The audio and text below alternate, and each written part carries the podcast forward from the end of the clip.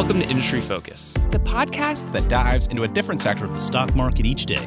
I'm your host, Emily Flippin. I'm Jason Moser. I'm Nick Seipel. I'm Dylan Lewis. And today we're talking financials. Today we're talking consumer goods. Wild Card Wednesday. And we're talking energy. And today we're talking tech. Let's dive in.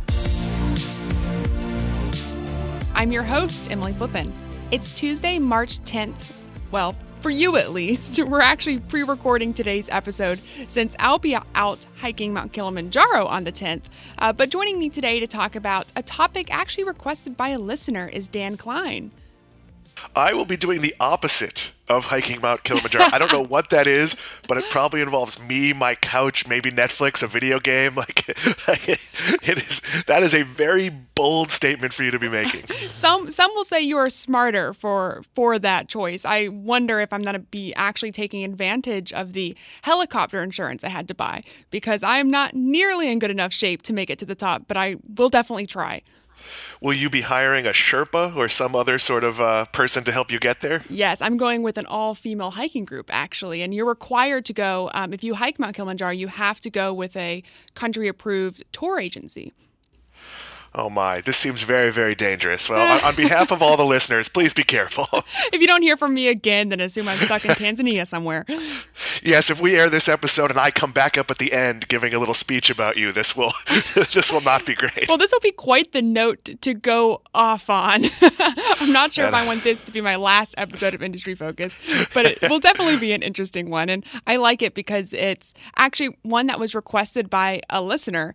I read this really nice review of Industry Focus on iTunes the other day, and I did want to give a shout out to the writer. That's Dylan from Boston. Dylan said that one of his favorite episodes was actually from you, Dan, when you and Maury Beckman talked about 5 tips for buying a new home with Nick Sciple. And yeah, he followed it up with the suggestion that we do an episode about buying a car. And that's a good lesson for our listeners. You know, a lot of you interact with us on Facebook. If you post something, even if it doesn't agree with us, as long as it's respectful, we're happy to jump in, have a conversation. We're doing a whole show because someone said, I'd like to hear a show on that. That is customer service. Either that or we're really scraping the bottom of the barrel, one of those two things. And it's an evergreen topic and you're going away. But we've done this a lot of times, whether it's doing a mailbag show or something we talked about on Twitter. So really jump on, interact with us. I mean, Emily's new to Twitter, but she's one of its rising stars. Oh, no. and I'm online. All of our hosts are pretty much there. So, you know, interact, ask, and ye shall receive. It's always nice to hear from listeners, especially when you're doing podcasts like Industry Focus. It can feel like you're talking into the void. So whatever means for you to have to reach out to us, whether that be via email, whether that be on Twitter, Facebook, leaving reviews. Yeah, we'll definitely read them. We'll definitely get to them. So yeah, leave those reviews if you have them. But in the meantime, Dan, let's talk about what Dylan really wanted to hear about, which was buying a car, which is a really good question. I think a lot of consumers go through that point in their life where they're having to maybe buy their first car and they have no idea what to do. So I've bought a lot of cars over the years. When I was younger, it was always very inexpensive used cars or a car a friend of a friend was done with, that kind of thing. But now that I'm a little bit older, I'm 46, I've had a couple of different experiences. And about 3 years ago, my wife and I both bought a car together in about 3 months apart. And when her car was dying, she'd ridden my old Hyundai Elantra into the ground, we tried the traditional process. And many of you know the traditional process. You go to a dealer, and the dealer tries to find out from you, well, how much do you want to spend a month? Ugh. And there's the number one lesson. Go in with how much you want to spend total, not how much you want to spend a month. We knew we wanted to spend no more than $12,000 on a car. We went into the dealer, and it was a terrible experience. First of all, we had a trade-in, and the dealer did the thing where they take your keys so they can evaluate your trade-in. What they're really doing is taking your keys so you can't leave. And I'm not saying every dealer does this, but I've had this enough times. And then we told the person we would like to buy a used car, preferably 1 year old. We'll talk about this later, but that's a great way to save some money. And the person started talking to us, and we told him our amount. We said, $12,000. And he came back and said, well, I think I can get you into a new one for close to that. And we weren't opposed to a new one. And he came back to me, and he said, well, we did all the numbers. How about $16,500? No. And I said, no, that's not that close. And this went on a few times with me getting progressively more angry and asking for my keys back on more than one occasion, until finally, as we were leaving, after more or less threatening them if they didn't hand our keys back, because we actually had to pick our son up, they came back and they came pretty close to our price. And the problem is, in my opinion, this model sort of violated the rules of negotiation. If you start at 13 and I can get you down to 12.5, that's a fair negotiation. That was you trying to get the best price. If you start at 16.5 and are willing to come down to like a little over 12, you were trying to take advantage of me. Mm-hmm. And they could have given me the car and I wouldn't have wanted to do business with them. So started out as a very bad experience.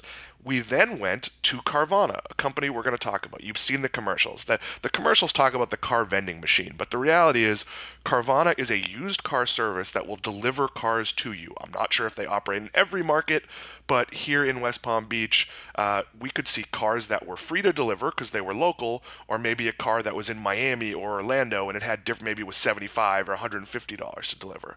We put in what we wanted. She wanted a Nissan Sentra. She'd already test-driven one year old. She had a couple of features she wanted, and we got to pick from 4 or 5. We picked one, and 48 hours later, it was delivered. We ended up using Carvana for financing. We had an offer from a credit union or our bank or someone else, but Carvana came up with a fair offer.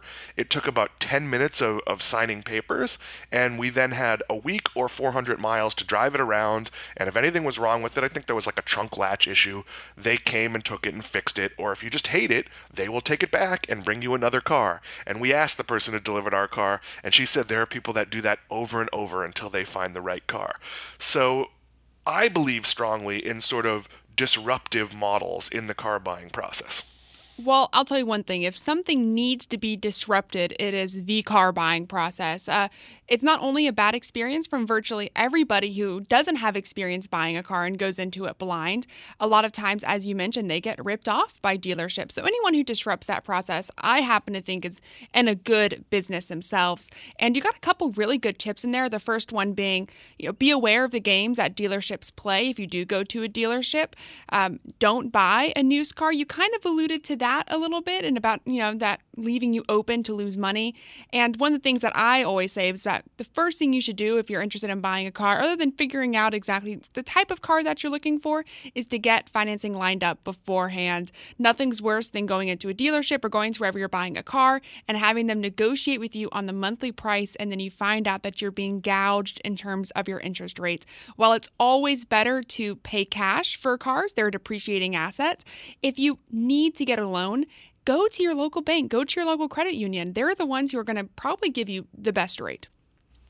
Yeah, absolutely. And this is one of those things where you can fall into a trap. So if you go in and say, well, I don't want to spend more than $250 a month, you might leave there with more car than you need and a car loan that's 6 or 7 years long. It used to be that 5 was the max, and now you're seeing 6. I don't actually know if you're seeing 7, but you're absolutely seeing 6. Oh, okay. Oh, yeah. So you end up with something that you may, A, be sick of in 4 or 5 years, but might not work anymore if you're a heavy driver. Traditionally, the max you should take a car loan is 4 years. And I would say 4 years on a car that's 1 year old, that's very reliable.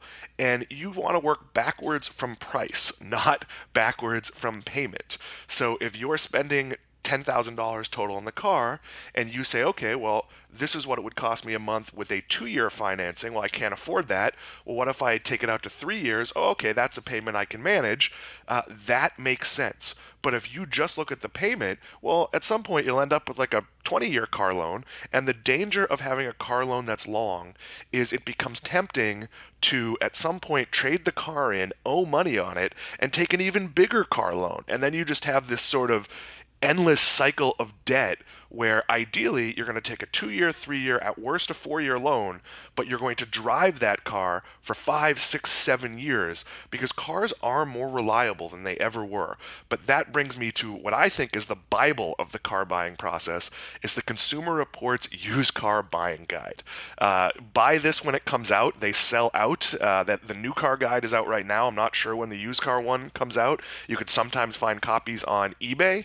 And the value of this is, besides that they've done extensive reviews, they will show you the maintenance history of that car. So you might look and see, hey, the Nissan Versa, that's what I drive, is very reliable, but ooh, the 2016 one has transmission problems. So maybe I don't want to buy the 2016 one, or maybe I do because it's such a great deal, but I want to get insurance that'll cover my transmission if it falls off. So you want to be really careful. Yeah, that's a really good suggestion. Yeah, you want to be really careful, and you also should know what the price is. And there are a few ways to do that on used cars. The first is to just triangulate. Look at different used car services, places like CarMax, other, TrueCar, any of your local dealers, and just see, okay, roughly I want a Volkswagen Jetta from 2016 with these features. And on the low end, it goes for $11,000. On the high end, it goes for $14,000. The difference is mileage, and maybe one has the sport package, one doesn't. This is an absolute do your homework. And it's totally okay to go to a used car lot and just test drive 4 or 5 cars to narrow down what you're comfortable in before you do your pricing research. This is an area we have to be comfortable saying no. You're going to disappoint a lot of salespeople. And that's totally fine, because when the tables are turned, I think those salespeople might start to disappoint you, too, when you get to the negotiation. So that's the value of using a service like CarMax or Carvana, or even looking on a platform like TrueCar, is the idea that you might pay a slightly higher price than what you get if you actually go into a dealership and you play negotiation hardball. But when push comes to shove, the vast majority of Americans, I would say, culturally aren't comfortable negotiating. It's something that people aren't accustomed to having to do in their everyday life. And so they're actually exposing themselves to a lot more, ability to be ripped off by car dealerships than they would otherwise. I personally have never used one of these platforms, but when I purchased my last vehicle, I actually did a similar process, went online, searched, tried to figure out what vehicle I was comfortable in. When we found one, obviously, if you have the ability to pay cash, that makes the whole process easier. But for me, it was looking at trade-ins. Looking at trade-ins on dealership lots. So, going to a Nissan dealership and finding a trade-in car that Nissan's having a really hard time getting rid of, and then bringing those out for independent inspections is a really big part of the used car buying process if you aren't able to get it certified pre-owned. Yeah, and it's absolutely important to look at the whole picture. So I've bought cars from dealers, and my favorite example of getting taken advantage of by a dealer is I bought a Saturn from I think it was a General Motors dealer. I don't know, maybe 24 hours before Saturn went out of business.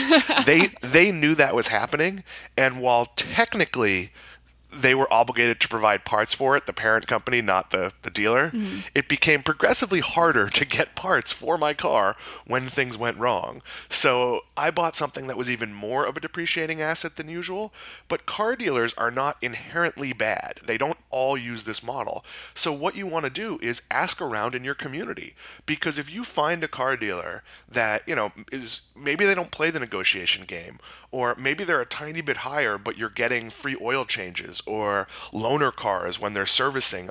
You want to look at the total picture. And if there's a dealer that has a great reputation, that's worked with your family and your friends and your neighbors, you might have a good experience there. The same is true of independent used car lots. In general, a used car lot is a risky way to buy a car. I bought a 2016 BMW a few years ago, thinking I wanted to drive a fancy car. And there were a lot of hidden things wrong with it that taking it to an external inspection didn't turn up. They had redone a lot of the wiring in ways that weren't factory correct. So I had problems 6 months down the road that were really, really significant that weren't caught. But I didn't know anything about this dealer. I didn't ask anybody. I just knew I wanted a certain car, and they had it at the right price. Do your homework on who you're buying from, and shop places that have a good reputation. You've clearly been around the block with car purchases. I love it. I mean, I feel like you've purchased a car in every way known to man. It seems like your favorite experience thus far has been Carvana. And let's, close the gap in why I'm getting away with talking about this subject today. And that's a lot of these publicly traded companies that are improving the car buying experience. Carvana being one of them, CarMax obviously being another one, and the platform TrueCar. So Carvana, as you alluded to, is improving the process by moving the entire process virtually online and making it accessible to you. CarMax actually takes a different model. They're also used in new car sales from what they call a dealership with integrity, but they have physical locations, way more physical locations than Carvana. Yeah, which in my opinion explains why their prices are higher. And again, I have not done a scientific nationwide study. I bought two cars 3 years ago. And I found while CarMax they gave you the price, there were no games, those prices were a little bit higher. Now, that might be worth it for someone who really wants their hands on the car before they buy it. They don't want to deal with Carvana delivers it and then you drive it for a few days and decide you don't like it. My wife and I are not overly picky. We're not car people. After my debacle with the BMW, I decided I wanted something small, easy to drive, didn't require a lot of maintenance, didn't take a lot of gas. I test drove a few things and landed on the car. She has a Sentra, I have a Versa, both almost exactly the same car because we wanted to feel comfortable interchangeably driving each other's cars. That worked with Carvana for us because we found that they had the lowest price. They handled all the paperwork. They brought it to us. But there are lots of other ways. And CarMax, if you're someone who's not comfortable with that virtual world, you might pay a little bit more, but you're not going to have to go through the whole what's the real price? What I think is really interesting is that as a consumer, when I look at Carvana versus CarMax, I feel like I would, and granted this is coming from somebody who has never used either of those sites, but I feel like I would lean towards Carvana because it's an entirely online process. If they have prices that are lower and they're willing to deliver it to me, then that to me is an improved customer experience.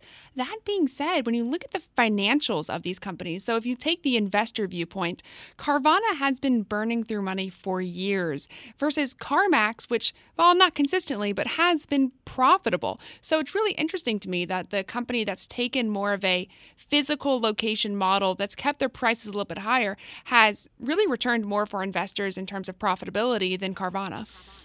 Well, physical locations cost money, but they're also advertising. You can drive by a CarMax. In most cases, you're not driving by a Carvana, and CarMax locations are huge. They're hard to avoid.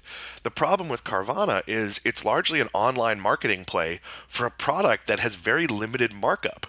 So, they're selling me a used car at a very, very low profit, and in theory, they make money on financing, but their business model is predicated on them not being pushy about the financing. You could take it, you don't have to take it. There are other add-ons you could get, warranties and other things, and they make money on all of those, but they've also made it easy to refuse those or choose to get them elsewhere. So as a business, I don't know that I'd invest. As a consumer, I think it's a lovely experience and something I would do. Ultimately, their business model is based on that someday everyone will know who Carvana is, and they don't have to spend as much money telling you who they are. Exactly. And you alluded to this, but these companies do make a decent chunk of money, not a majority, but a decent chunk of money from setting up financing for their consumers. And part of that value proposition is not being overly pushy with the financing the way that a lot of car dealerships are, because that's where they make a lion's share of their money. But it is to say that they're feeding into what many people have called a car loan bubble. Now, not that Carvana and CarMax themselves are the major pushers for this, but we're seeing car loans, as you said earlier, extending out to around 7 years in some cases. With those car loans, with those types of length and those interest rates, most consumers will be underwater, guaranteed to be underwater on their vehicle purchases with terms that long. And people have said that you're almost seeing financial crisis level issues here with the way that people are overextending themselves in a low interest rate environment with credit on cars. I was interested in how you felt at all about this potential, car loan bubble, if you will. Yeah, so it's a problem, and there's a fundamental reason for it. So I'm married, I'm a 46-year-old guy, I have a 15-year-old. I view my car as a method of transportation, and reliability and how easy it is to use is by far the most important thing. I think a lot of people see their car as a fashion statement. So if you're spending the money for a luxury brand or something that people think is cool, or maybe it's a technology that makes you seem environmentally friendly, but you're paying $20,000 more for it than for my very environmentally friendly compact car, you're driving up your price. And I go back to the advice of buy the least amount of car that meets your needs. So don't buy a smart car if you have two kids, because it only has front seats and there's only two of them. But I have one 15-year-old, so I bought a hatchback. My wife can sit next to me. My son can sit in the back. If we have to move things to go on a trip, I can put down half the back seat, or if I'm moving stuff on my own, I can put the whole back seat. Yeah, I got a newer car because I'm going to drive it for, hopefully 7-8 years. Maybe at some point my son will take it from me. But it was the least amount of car that made sense for us. I don't commute to work. I tend to do, a 200-mile trip once a month, but then not much driving otherwise. So really figure out, do I need this 18-seat giant vehicle that eats gas? Do I need a sports car? Do I need a pickup truck? If you don't need those things, don't buy those things. This is a place to get rid of vanity. Don't care what other people think of your car. If you're a family that has two cars, like my wife and I are, we had the bad luck that both of our cars sort of wore out at exactly the same time. Normally, we've always had one newer car that she would use to commute to work and an older car because I'm just driving around town. And in the average day, I might not leave the house or may just go like a mile to pick my son up at the bus stop. So I don't need a fancy car. Probably one of our two cars will way outlive the other because we use my car just way less. Family trips tend to be in her car. So at some point, maybe my car becomes her car becomes my son's car, or we sell it used, and just be really sensible about it. And any time you can be driving a reliable car with no payment, put that money in the bank, invest that money. That is a bonus to yourself. That's way better than being able to say, hey, I drive a Mercedes. That's probably the best place to leave off this podcast, and the single bottom line advice for consumers and investors: don't overextend yourself and only buy what you can afford and what you need that suit your needs. Helps the environment too. One less Hummer on the road. Thanks for having me, Emily. I hope the climb goes well. Thanks. I do appreciate it, and I'll take that luck. Listeners, that does it for this episode of Industry Focus. If you have any questions or just want to reach out and say hey, shoot us an email at industryfocus@fool.com or tweet us at MFIndustryFocus. As always, people in the program may own companies discussed on the show, and the Motley Fool may have formal recommendations for or against any stocks mentioned, so don't buy or sell anything based solely on what you hear. Thanks to Austin Morgan for his work behind the glass today. For Dan Klein, I'm Emily Flippin. Thanks for listening and Fool On.